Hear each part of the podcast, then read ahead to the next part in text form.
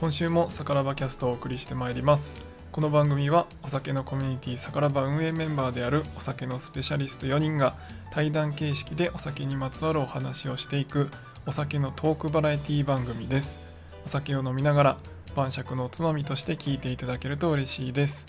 今月は日本酒担当の私杉玉がメインパーソナリティでお送りしておりますそして今回のゲストパーソナリティはお YouTube でとてもとても人気な配信者であるえー、サカラバのムスカ大佐ことウイスキー担当のセルジオさんですよろしくお願いしますあ、あ、あ、こんばんは。よろしくお願いします。大佐です。飛ばしてます ねいや、もう振りかなと思って今。 やっぱこれはあの紹介せずにはいられないかまあな確かにそうですね。まだちょっとそこは表沙汰になってないところ、節ありますか らね。まあサ遠慮カラしていかバないでとしか見れない姿という感じですよねそうなんですよ。たまに YouTube ライブの温度差が生まれる時ありますからね。確かにこっちにね来てない方は、まあ、YouTube の方がおそらくね見てる方多いからな大佐って誰ですかみたいなね。何が起きてんだって感じですよ ね。いや、本当、今日はよろしくお願いします。よろしくお願いします。はい、で、えっと、今月のテーマはですね。オリジナルのまるまる、まあ、お酒を作るなら、どんなお酒にしたいということで。まあ、今日はおーウイスキー担当のセルジオさんということで。えーオリジナルのウイスキーを作るなら、どんなウイスキーにしたいかを聞いていきたいと思います。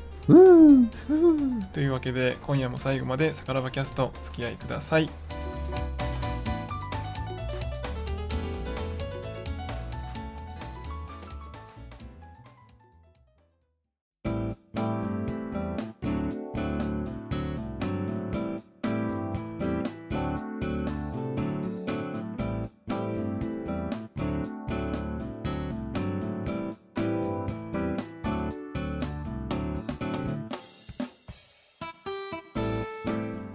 はいというわけで、えー早速ですね今回のテーマであるオリジナルのウイスキーを作るならどんなウイスキーにしたいということを、えーセルジオさんにいろいろお聞きしていきたいなと思うんですがはい。なんか考えたことありますかオリジナあルのウイスーキー結構なんか妄想はやっぱありますよね。あ作ってみやぱあたるんいです。ねお金がかかるんで、 すごい高いんですよね、ウイスキそー。うですよねあの、もうそれだけで言うなら妄想はいくらでもありますけどね、本当。じ じゃあ今日はその妄想してきた今までのその蓄積をですねぜひアウトプットしていただければと思うんですがまずですね最初に、まあ、あのこの「さからばキャスト」おそらくいろんなお酒にご興味のある方が聞いていただいてるかなと思うんですけどまあ普段飲まれ飲まないお酒に関してはあんまりこう作り方って知らなかったりするのかなと思うのでぜひ今回ですね、まあ、ウイスキーの基本的な作り方、まあ、工程みたいなものはをい簡単でいいので、ちょっとご紹介いただけると嬉しいなと思ってます。はい。そうですね。ウイスキーの場合は、この原料で比較すると結構分かりやすいと思うんですけど、まず、ブドウだったら、ブドウジュースから基本的に、まあ、ざっくり言うとワインが作られてく。で、ウイスキーだったら、ビールとかと結構親戚的な関係で、まず原料が麦であるというところですね。でその麦から麦のジュースを一回作って、まあそれをお酒に発酵で変えてあげて、そこまでだったら、原料は微妙に違いますけどビールとかとすごく工程は近いんですけれどもワインがあってブランデーがあったりビールがあってウイスキーがあるようにウイスキーの場合は蒸留酒っていうカテゴリーなのでアルコールや香りの成分をさらにこう凝縮していくというギュッと詰めていく工程がありますでこれがいわゆる蒸留酒というカテゴリーにおける蒸留っていう大事な工程でこれでウイスキーの、まあ、生まれたてみたいなお酒ができるんですよね。だいたいまあ60%、70%くらいのアルコール度数が高いお酒ができて、でそれを樽の中で貯蔵していくっていうのが、ウイスキーにおける一番長い時間がかかるところですね。でウイスキーはその樽で熟成して終わりじゃなくて、そこからさらに複数の樽の中身のウイスキー同士を、そのまあ、ブレンダーっていうその作りの元に従って、樽の中身を混ぜて、それで何本かのウイスキーができるみたいな感じですかね、ざっくり言うと。うんうんうん、ありがとうございます。まあ、結構あれですよね、まあ、なんか最後のそのブレンドとかそういった話ってよく出てくると思うんですけどそうですね。なんか一回蒸留所に行った時はその蒸留する機械というか蒸留機はい。のなんか出てくるところの管の太さとかはい。なんか管の角度とかそういうのによってもなんか結構変わるっていうのをああ、そうお聞できす、したそんうでですす。けどなまさしく。んか深いですよねそうなんです。そこは結構、あの、パッと見形違うのかなくらいに思わせて結構深くって、うんうんうんやっぱ大きくてずんぐりした釜とかだと、そのポットスチルのご覧いただいた蒸留機が銅でできてるんですよね。はいはいはい10円と同じ銅でできてて。はいで、その銅と触れる時間だったりとか、どういう触れ方をするかとかで、お酒のその、まあ、磨かれ方みたいなのが変わっていくっていうのがあります、やっぱり。うーん大きい方が時間をかけてじっくりとこうコトコト煮込まれていく的な感覚で言うとはい味わいがこうちょっとすっきりした感じになりますしうーん小型な釜でじっくりとやってあげるともっとお酒の質的にはかなり重ためになったりとかへーそういう大きさによる違いも結構ありますねあそうなんですねなんかこうパッと見たらねあなんかお同じような形してるというかそうですよあのね銅でできてて同じだなって思ったんですけどそれを聞いてあそこも違うんだと思ってそうなんですあとはその本当細かいところで言うとその直火みたいな形でガスバーナーで炙るのかあとは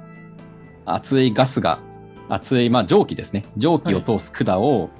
釜の内部に設置してはいその温められたパイプの熱とかで間接的に温める方法とかもあったりしますああなるほどなるほど なのでこう焼き石シチューなのか釜の底から直火で焼くのかみたいな感じ ですねあーあそんな違いもあるんですねありますあります。はい。へー結構今いろいろな加熱方法があったりして、へえ、はいえその加熱方法によっても味の雰囲気が変わるんですか変わりますね。やっぱ直火とか小型な釜の方が、お酒的にはかなりしっかりとした、こうボディしっかりめのというか、飲み応えしっかりめの、リッチな酒質になるし、うんうんうん大きい釜で、多分その釜の角度とかもね、ご覧いただいたと思うんですけど、その首の角度、はいはい普段の角度がちょっとこう、時計の針で言うと2時とか、ちょっと上向きになってるやつとかの方が、うんうん重たい香りとかの成分は集まらないで軽い成分だけが集まってお酒としては軽くなるみたいな感じですね。うんうんうんなんかあれですね理科の実験を思いや出しまさにますねまさしくそれです本当に。 ですねなるほどいやそういうのを聞くとやっぱ面白いですよねいやーなんか酒造り面白いですね。上流3時間ぐらい語れますからね 本当ね。そうですよねいやなんか蒸留ってねなんかイメージだとこうコトコト煮込んでそうなんえでっすよ。ともう一回なんていうんですか気体を液体に戻すっていう簡単に言うとそそうですれだけじゃないですかそうなんですすごい簡単そうに見えますよね結構。はい、だけど実はそこにそんなにいろんなパターンがあるんだっていうのはうん面。白いですよね、いや本当にその釜の形をどうするかとかっていうのもはい全部その釜の専門会社と打ち合わせをして、あーでも今作ろうと思っても、あれなんですよ。やっぱ人気が高いんで、10年待ちとかなん、それぐらいのレベルでオーダーを待たなきゃいけないなっていうふうに。っそうなんですか、はいすごいなそれは確かていうふうにはずっと前から言われてますね。うんうんだから今作ろうと思ってもすぐできない。ねそこあんまりこう気にしない気にしないわけじゃないですけど、まあそのステンレスのタンクとかなのか、まあ、うんうんうん木桶なのかみたいな、まああそうーいう、はい、違いはありますけどそんなにこう加熱方法まであんまり気にしないかもしれないですね。結構そうですね。まあ本当に一般的には全然、あ、そうなのねくらいのレベルのはい、知られてるとこというか、だと思いますし、多分、どっちかっていうとどうでしょうね。ウイスキーだったら樽熟成が一番味わいに占めるウェイトの影響力が大きくて、ああその熟成期間にどんな樽を使うかとか、はいどれぐらいの期間熟成させるかって結構大きいんですけど日本酒だとそういう要素とってどれが大きいって言われたらどう答えてますああ日本酒の要素どうだろうな味の決定だみたいな部分って結構その最初飲んですぐの印象だと酵母の影響かもしれないですねあそ酵の母フルーティーな、はい、香りがわっと出てくるようなタイプの、はいえー、と成分を出す酵母なのか、あはいはいもうちょっとこうスタンダードなというか、まあ、伝統的なうんうんうん味わいを出してくれるというか、まああんまりその華やかさはないけどっていう感じなのか、まあ、もしくは例えば荒政酒造さんとかだとナンバはーい6で、あのはい6号酵母とか使ってますけどあれだとはいちょっと酸味が多いんですよね。なんうでーんちょっとさっぱりした感じになるとか、まあ、割とその酵母によっての違いは結構大きいのかなと思ったりしますね。それも結構意外な部分だったかもしれないです、今聞いてて。なんか、それこそはい、酒米だったりとか、タンクの違いだったりとか、はい結構そうう、いう、なんでしょうね、もっとダイナミックな部分というか、はいに結構影響されそうなのが想像つきますけど、はい意外と公募とかなんですね。そうですねまあ酒米、うん、酒米も確かにその変わるは変わると思うんですけど、はい。まあ、正直どんだけ削るのかによってもまた違うっていうのと、うんうんうんその後のどんな酵母を使うのかとかあと麹とあの日本酒だと麹米と掛け米って言ってはい。あの麹菌を生やすためのお米とかはい。その辺で何を使うその組み合わせとかもできるんでうんうんうどうんいう組み合わせにするかとかなんか結構そこであのーなんていうんですかねな何でもできるっていう感じはあるんですよね。まああ、ー一方で酵母って結構もうそ大体1種類とかなんで入れるのって、はい。その1種類を何を選ぶかによって、まあ、味わいの最終的なこう全体像っていうのは結構変わってくるのかなっていう僕はそんなイメージがありますね、なるほど。まあ、もちろん確かにそのステンレス使うか木桶使うかによっては、はいやっぱ木桶の方がその木の香りとか、うんうんうんうん。まあ、そういったのはつくので、まあ、そこの違いは確かにあるんですけど、まあ、その一般的な日本酒っていう意味でいくと酵母なんじゃないかなってちょっと思いえますーね。なんかこう、日本酒とか全然知らない時とかに、こう、飲んだ時って、なんかこう、木桶とかの方がちょっと、なんて言うんでしょう。良さげな感じの雰囲気と かって認識されたりしません、なんか、ウイスキーでもそういうあのりますね結構発酵でも木桶使ってると、はいなんか美味しそううみたいな、あるんですよ。あーありますね。まあ木桶の方が確かにその手はかかるんですよねやっぱり。うんあのなんていうんですかねステンレスとかだとちゃんと温度制御できたりとかそうですよまねあ、そういったところが、はい、しっかりできるんで、まあ、その分木桶ってあのコントロールが難しかったりするんであれなんですけど、まあ、一方で例えば木の香りがあんまりつきすぎると。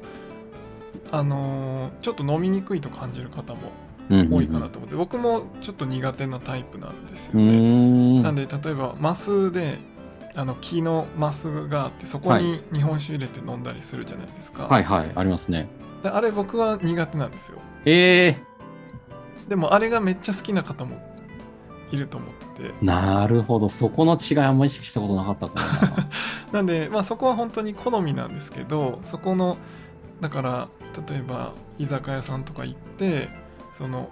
お酒がこはういこぼしてくれるとことかあるじゃないですか、はいあグりラまスかすらねこうマスにこぼしてくれるとこ、うんうんうん。木桶いや木桶というか木のマスだったらこぼさなくていいなって 思ってあのそっちに持ってかれちゃうことが多いんですよね木はのあ香りに全部あじゃあ、おっとっとしなくていいよと。なんで最近はあのなんか小皿みたいなやつで、はい。あの上にグラス乗せてちょっとこぼしてくれるところとかもあるので、その方あがあ、グラスのやつもありま香すね。りとかはいつつかないので、まあ、僕はその方が良かなったるりすほるかなとどは。ありますねすごい微妙な変化ですね。本あ当にそうですね、 まあ、でもやっぱねおちょことかってちっちゃいのでそのちょっとした気の香りで結構変わっちゃうので、うん、確かに。はい、その辺はね、まあ、やっぱ好みかなと思ったりします。はい、というわけでちょっとあの作り方からいろいろ話が盛り上がっちゃったんですけどあのオリジナルのお酒の話にちょはっいと戻そうかなと思うんですが、あの先の作り方いろいろお聞きした中でじゃあセルジオさんが、えーオリジナルのウイスキーを作るってなるとまずなんかどんなコンセプトでお酒を、まあ、設計していくっていうかどんなお酒、ウイスキーにしたいっていうのってありますか結構今、2つちょっと方向性としてはあって、はいはいまあ、それが、なんだろう、どちらを1つの酒、どちらを1つの酒とするのか、2つ組み合わせるのか分かんないですが、はいはいはいウイスキーっぽすぎないウイスキーっていうコンセプトが一つと、あとは和の要素を感じられるものっおおおーいいですねていうのは、僕の中で結構テーマとしてあって、はい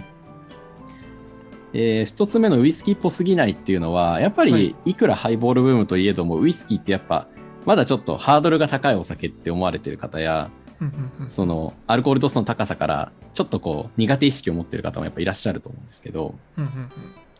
でも飲みやすいこうスコットランドのウイスキーとか飲んでもらうと全然ウイスキーっぽくなくて美味しいとかうーんなんかそのウイスキーとかけ離れたまた違うそのなんでしょうねフルーティーな香りだったりとかそういうのを発見された時にウイスキーっていう概念で苦手意識を持ってた人があこの銘柄は好きかもみたいなので結構ハマってくのを結構見てきたんですよね今までほうほうほうほうなるほだどからそういう一つ架け橋となるようなはいはいあまりこうウイスキーってアルコール度数高いよねと思えないくらいはい軽やかですごくこう上品な感じのウイスキーっていうのはすごく理想だなとは思いますねああいいですねなんかはあれいですねこの間作ったその僕の話じゃないですけどいろはが、はいまあ、そういうコンセプトで、はい日本はい酒のま入さりし口になくるお酒はいってことで、まあ、甘を入れたじゃないですかそうですね多分日本酒ゴリゴリ好きな人って甘を入ったらちょっと嫌な人もいると思うんですようね、ーんなんですけど、まあ、あの甘の香りがあるけど日本酒は感じるっていう風にできたっていうところで、はいまあ、日本酒ってこういうのもあるんだって思ってもらったっていうのは実感かなりしたので、うんうんうんうん今言われたコンセプトはすごい素晴らしいなと思いましたねいやーなんかねちょっとあこういうのもウイスキーなんだねっていうやっぱ結構ウイスキーってなんでしょうね、うんこうおじさん臭いってはいはいいう思われてるとこってどっかしらまであると思うんですよはい、はい、なんかねりあますの映画の世界の中のものとか、うんまあ、それはなんかかっこいいってイメージは持ってもらうのは全然いいと思うんですけどはい、難しそうって思われるのはちょっとなんかやっぱもったいないかなって思っちゃうとこはうんうん、あってだからそれをまず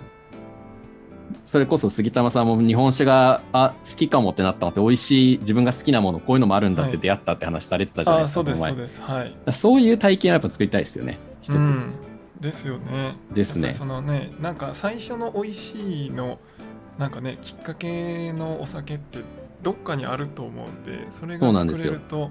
一番いいですよねいや本当にそれこそね杉玉さんみたいにラフロイグが好きっていう人は、まあ、全人類探してもやっぱ少ない方なわけですよ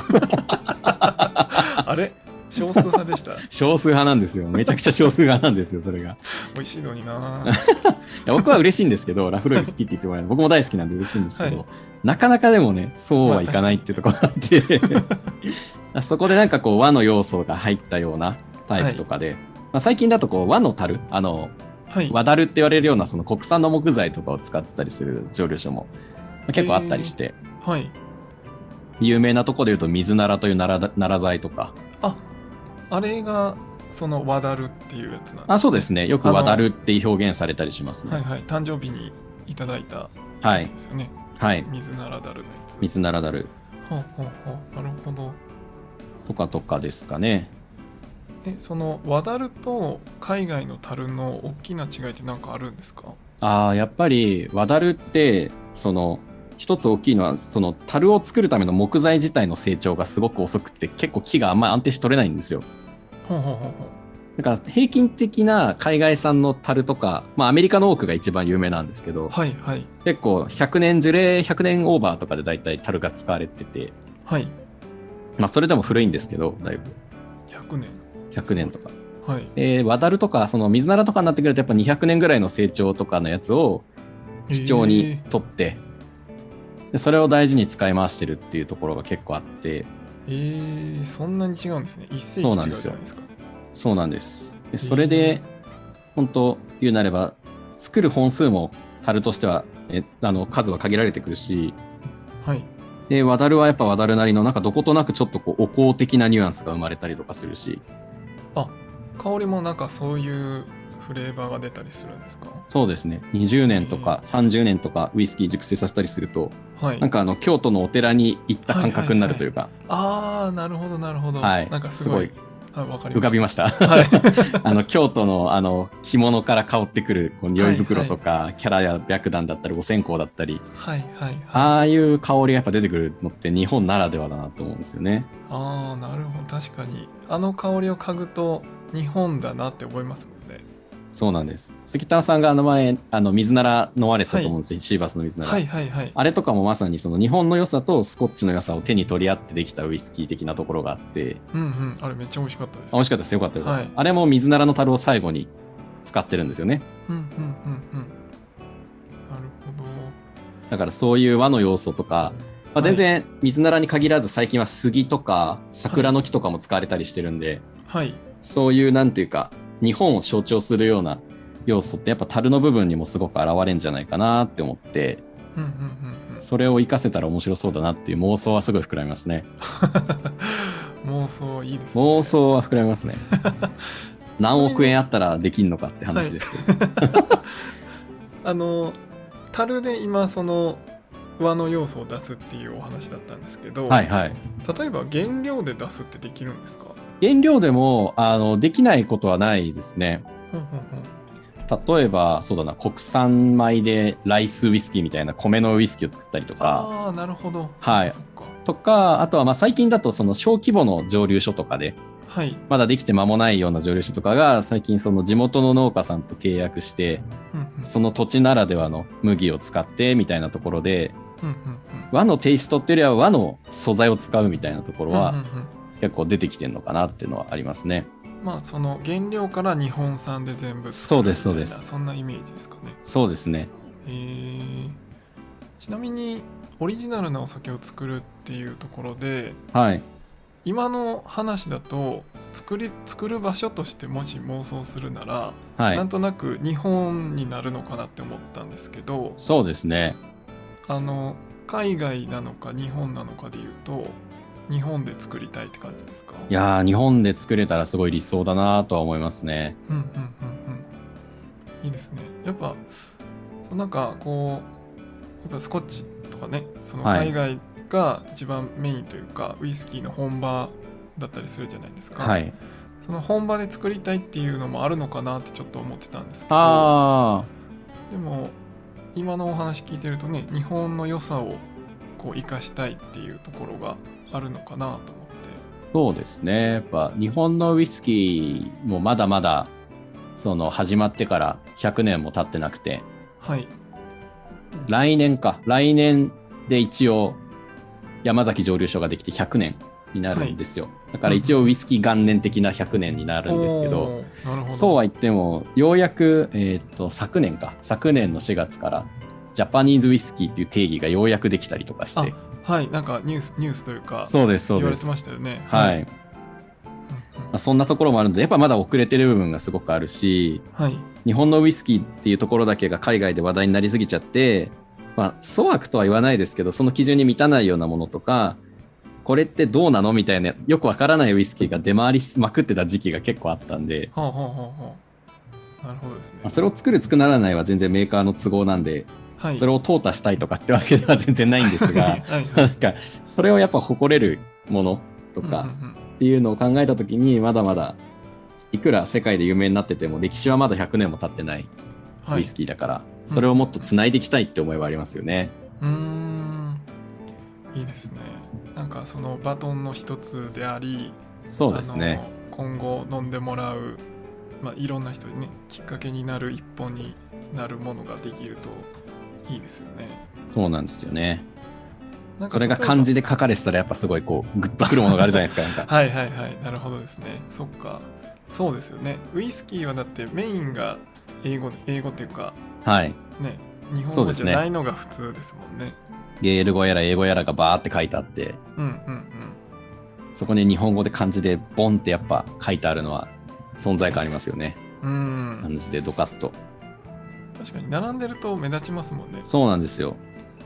山崎とか書いてあるとねいやー本当に。なるほどなんかもし作るんだったら国内のここで作りたいとかってあるんですかこの人とかこの蒸留所とかあーそうですね。結構やっぱ山崎はじめあの京都とかの環境ってすごく理想だなとは思ってて。おおそれはな何が理想なんですか山崎はあの大阪に一応今はい府としては大阪の中にあるんですけどはいはいありますねそのやっぱり伏流水だったりってところ地下水が得られたりとかはいあとその年間を通しての樽が乾燥しないようなこういいい具合の湿度があるんですよね。ああ樽がそういうとこもあるのかそうなんですそうなんです。ああのまあ、その山崎の近くに川が流れてて、あはいまあ、その川の合流地点にちょうど山崎があるんですけど、はいはいはいありますそれでなんかこう霧がよく発生するだなんだっていうふうに言われててはいそれでその樽を乾燥せずによく湿潤なフードがとかってよく CM とかで流れてるんですけどやっぱああはいいはういはい水とか湿度とかがちゃんと環境整ってるのってなかなかやっぱないよなって思うんですよね。ああなるほどあんまりなんかその保管の湿度って考えてなかったですねなんとなく水とかはイメージあったりするんですけどそうですねそっか保管環境っていうのも一つそうです重ね。要なんですね樽を貯蔵する上でのはいその要素として、あまりこう、まあ最近は結構暑い場所とか、その、はいなんて言うんでしょう、気温が高い場所でウイスキーを作るのは、基本は、まあないだろうと言われてる中、インドとか台湾でウイスキーがどんどん作られてるはい状況もあるるので、一概には言えないんですけど、やっぱその山崎から始まってるっていうところを考えると、やっぱ理想的な環境なんだろうなっていうのはすごい思いますね。うーんまあ日本酒もね京都結構有名そうですよね昔から、はい、有名ですけどどっちかというと水の要素が強いのかなとうはーん、日本酒の場合はですねはい思うんですけど、そっか貯蔵かちょっと素人質問なんですけどはい、貯蔵って、えっと、冷蔵庫とかではなく、はい。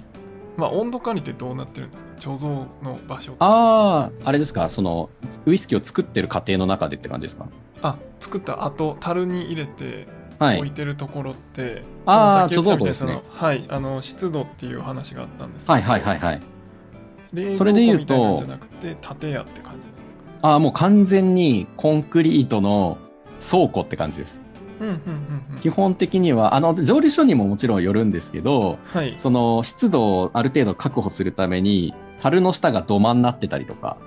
はいはいはいだからもう本当土が敷いてあったりするとこもあれば、うんうんコンクリートになってるとこもそれぞれなんですけど、基本ははいその、日本の場合だったら温度管理とか湿度調整ってあんましないんですよね。うんうんうんうんもう自然そのまま。はいで海外のそれこそカナダとかもめちゃんこ寒いところとかだと暖房入れたりしてるようなところはあったりしますけども、ああ逆にそっち側が必要なんですねそうなんですそうな寒んですすぎるから寒すぎて熟成が進まないっていうところもああっーてなる ほ縮こまっっちゃってもう全然お酒が熟成してないってなんてこともあって、はいその分日本は結構寒暖差もあるし熟成は結構進みやすいとは言われてるんですけどへえなるほどだからまあ基本は自然そのままって感じですかね。うんうんうんなるほどですねじゃあやっぱりそういういろんなこう、まあ、実験じゃないですけど、まあ、そのこう和のテイストででこう飲みやすいものを作っていくっていう意味でいくと、まあ、日本っていう環境はすごいいろんな意味でメリットというかそうです作りやすねいところではあるってことですね。まあ、なんかこう漫画とかと同じで文化の一つかなみたいな思ってて日本のお酒作りもはいはい、結構世界に誇れるものだなと思うからやっぱ日本の中で発信できるようなものっていいなって思いますよね。やっぱ重要ですよね。日い本やね、本当に日本を伝えるっていうのは本当大事だと思います。そうなんですよね。はい。わかりました。ありがとうございます。ありがとうございます本当になんか美味しそうなウイスキーができそうだけ ど、まだまだなんか妄想は聞き聞きそうな感じですけど、ちょっとあの出資先をちょっと頼んでいろいろ運億円ぐらい貸してもらわないといけないです ね。ち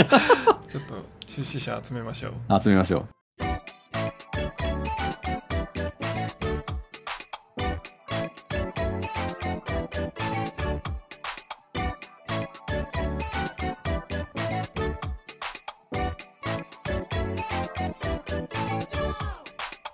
はいというわけで今回はオリジナルなウイスキーを作るならどんなウイスキーにしたいということについて、えーセルジオさんにいろいろお聞きしましたがまあ尽きないですねイエイいいです ね。